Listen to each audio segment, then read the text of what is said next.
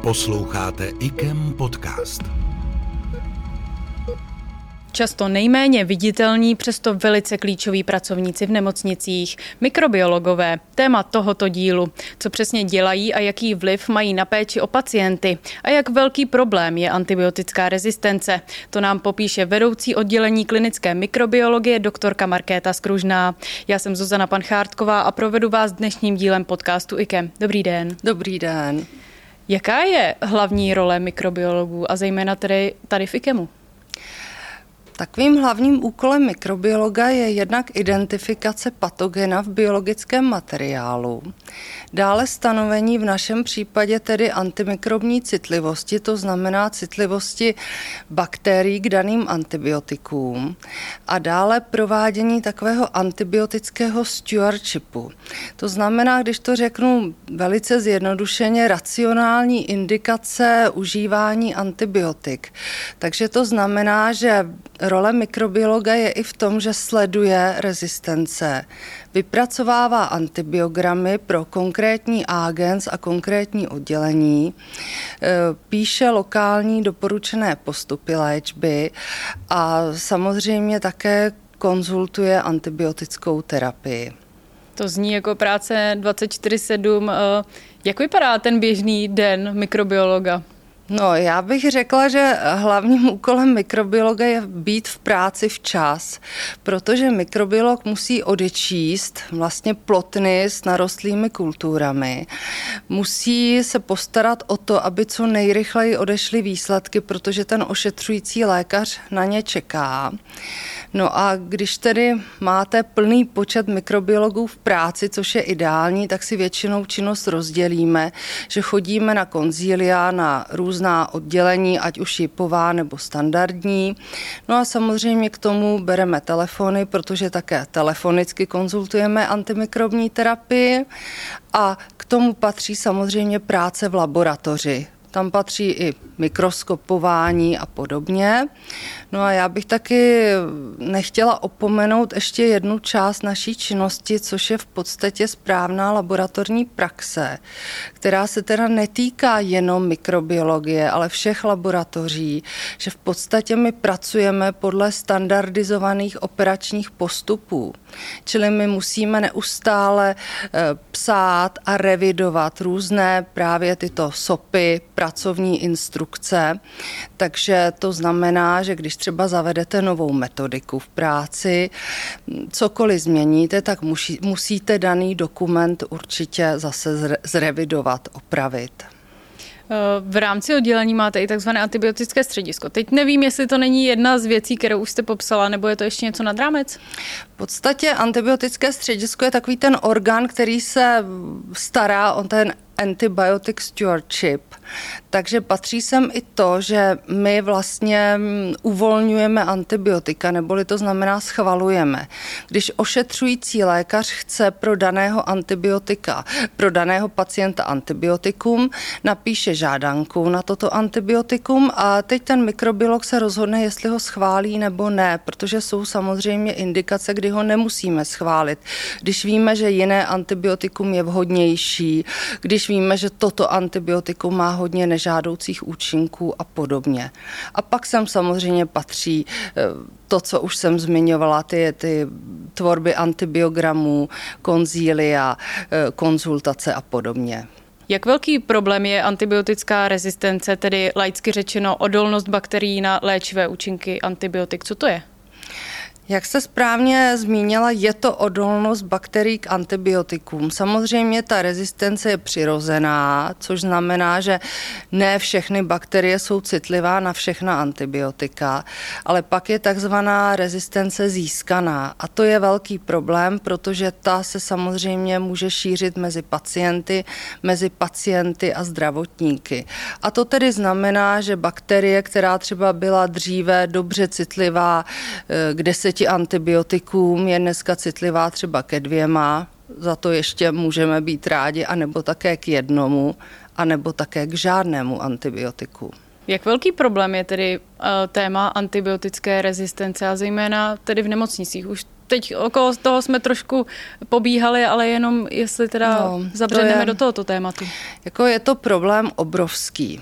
A já si troufám říct, že ta situace je katastrofální, protože my to vidíme v podstatě denodenně, kdy odčítáte antibiogramy na plotnách a vidíte často patogena, který je třeba citlivý jenom k jedinému antibiotiku. Takže Problém je teda velký. Ono se dokonce říká, že kolem roku 2050, pokud ta rezistence bude tedy postupovat tímto způsobem, zemře na infekci multirezistentními kmeny kolem asi 10 milionů lidí. A já bych tedy ráda řekla, že to není ale problém jenom humánní medicíny, ale i veterinární medicíny a i zemědělství. Takže ten problém má mnoho stran. Dnes tedy naštěstí třeba od roku 2006 už je zakázáno v zemích Evropské unie přidávat e, antibiotika jako růstová stimulancia do krmiv. Jo, ale dělo se to a pak samozřejmě docházelo k těm skříženým rezistencím právě i s těmi antibiotiky, které používáme v lidské populaci. A já bych tedy ráda vyzdvihla, že antibiotika jsou opravdu na bakteriální infekce, na žádné jiné. A ráda bych také zmínila některé chyby, ke kterým dochází v indikaci antibiotik. Chybou je samozřejmě dát antibiotikum na virovou infekci. Chybou je pokrývání takzvané. Mám pacienta, bojím se, že dostane infekci, já ho pro jistotu pokryju. To je taky špatně. Chybou je prodlužování terapie antibiotiky a chybou je podávání nedostatečných dávek, protože ty subinhibiční hladiny antibiotik také vedou k rezistenci tak eh, samozřejmě mám pacienta třeba po operaci, takže po výkonu má každý pacient vyšší zánětlivé markry. To není indikace k tomu, že mu dám pro jistotu antibiotika. Takže těch pochybení je celá řada. Eh, dneska se přikročuje ke zkracování doby antibiotické terapie. U těch akutních infekcí máte dát správně vysoké dávky antibiotik a tu terapii zkrátit. Samozřejmě jsou infekce, kdy musíte léčit třeba 4 až 6 týdnů, jako je třeba akutní infekční endokarditída nebo akutní nebo i chronická osteomyelitída, kdy se léčí třeba 6 týdnů, ale pak jsou takové ty infekce, kdy skutečně stačí ta doba kratší. Stává se to, zejména v nemocnicích, že opravdu lékař diagnostikuje nějaké onemocnění a zjistí, že vlastně nemá k dispozici žádné antibiotikum, které by zabíralo. Jak tenhle proces vlastně třeba vypadá?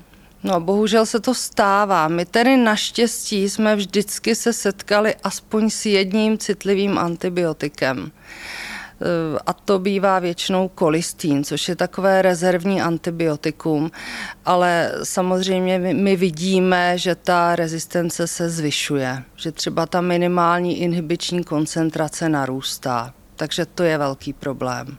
Protože pokud by ta rezistence postupovala stejným tempem, jak postupuje, tak my bychom opravdu za chvíli neměli čím léčit. Takže my bychom se dostali do předantibiotické doby. A to je prostě to, čeho se strašně obáváme a opravdu ta situace je velice vážná. Mhm. Co s tím? Dá se s tím něco dělat? No, Vím, my... že to je velmi složitá jako otázka, ale jestli, jestli jsou prostě aspoň nějaké jednoduché kroky, které by mohl třeba udělat i sám pacient.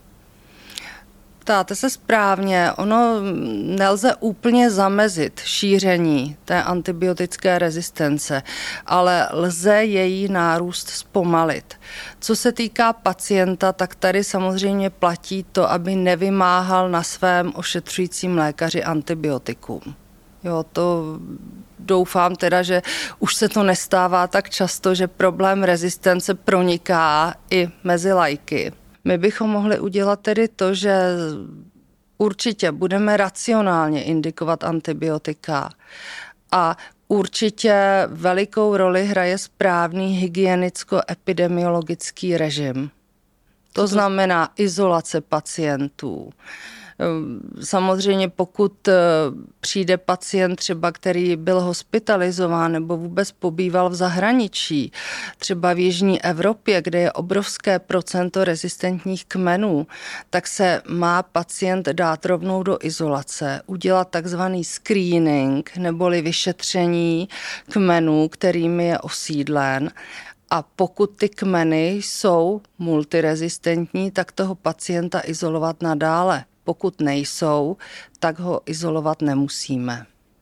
Když se ještě vrátíme k té vaší práci eh, a k tomu, jak vypadá váš den, eh, tak jak konkrétně může vypadat ten sběr eh, vzorků tady v nemocnici?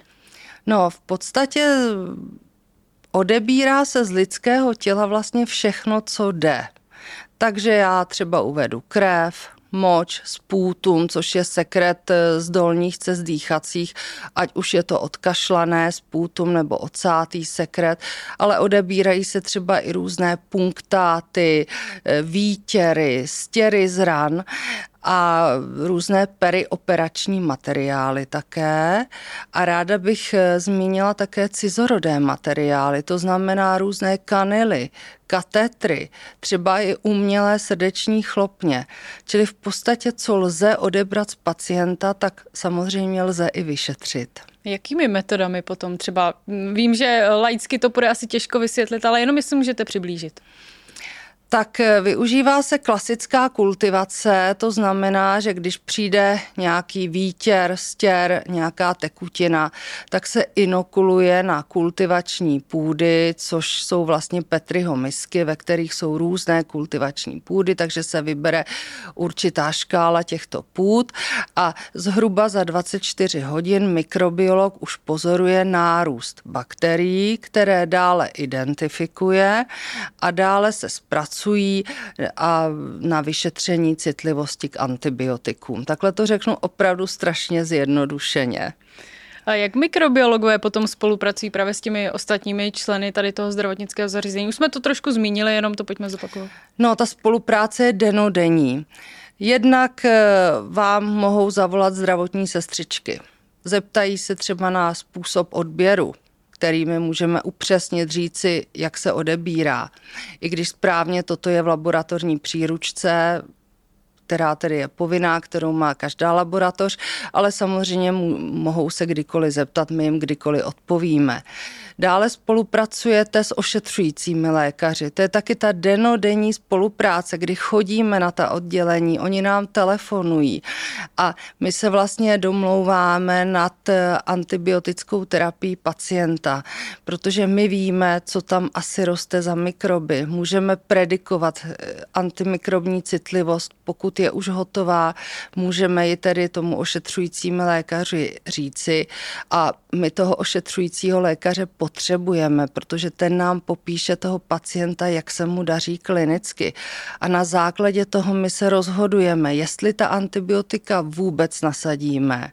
Pokud je nasadíme, tak která a samozřejmě ten proces je několika denní, takže ty konzultace jsou mnohdy i denodenní, třeba na jednotkách intenzivní péče. No a potom spolupracujeme samozřejmě s farmaceuty, což je také nedílná složka naší práce, protože farmaceuti upravují dávkování těch antibiotik. V případě třeba eh, toho, že pacient nemá úplně v pořádku ledviné funkce nebo jaterní funkce. No a farmaceuti také sledují interakce mezi antibiotiky a ostatními léky, které ten pacient užívá.